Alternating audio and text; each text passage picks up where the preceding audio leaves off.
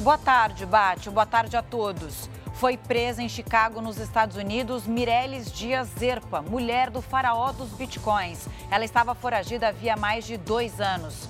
Presidente Lula assina decreto que cria auxílio financeiro para estudantes de escolas públicas em situação de pobreza. Agora, no JR.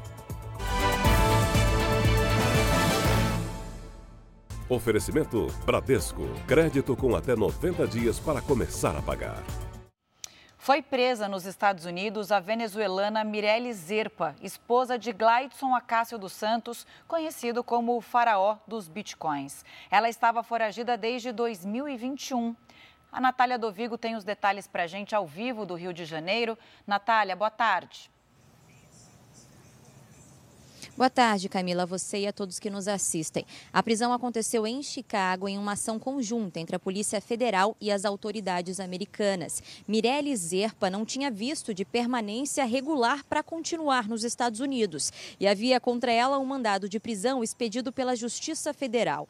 A venezuelana é investigada por crimes praticados contra o sistema financeiro nacional, lavagem de dinheiro e por fazer parte de uma organização criminosa. Segundo as investigações, Mirelle e o marido Gladson teriam movimentado 38 bilhões de reais dentro de um esquema de pirâmide financeira envolvendo bitcoins.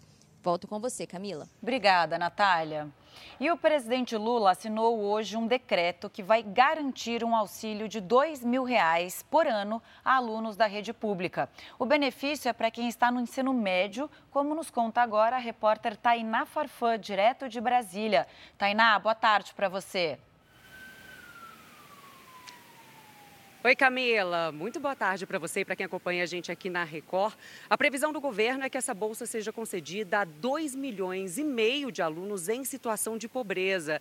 E por ano serão 10 parcelas de 200 reais. Ao concluir o ensino médio, o aluno beneficiado pelo programa Pé de Meia ainda poderá sacar mais mil reais. E a participação no Enem também vai render uma cota de 200 reais por estudante. A intenção do governo é diminuir a evasão escolar e a expectativa é que a frequência escolar aumente para 85% das horas letivas depois de três anos.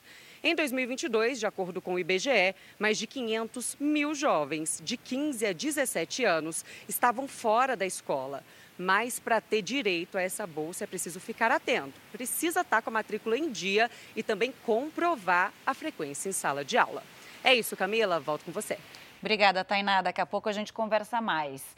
Na Inglaterra, o rei Charles III foi internado hoje para uma operação na próstata. Segundo o Palácio de Buckingham, o monarca de 75 anos operou uma hipertrofia benigna na próstata, ou seja, um aumento ali na região, algo que já estava agendado. A expectativa é que ele passe pelo menos uma noite no hospital por cautela. Ao deixar o local, a esposa, a rainha Camila, informou que Charles está bem. O rei divulgou a cirurgia para conscientizar outros homens sobre a importância de um diagnóstico precoce na prevenção de doenças e também até de um possível câncer na próstata. É isso, eu volto daqui a pouco com mais informações. Bate, eu volto com você.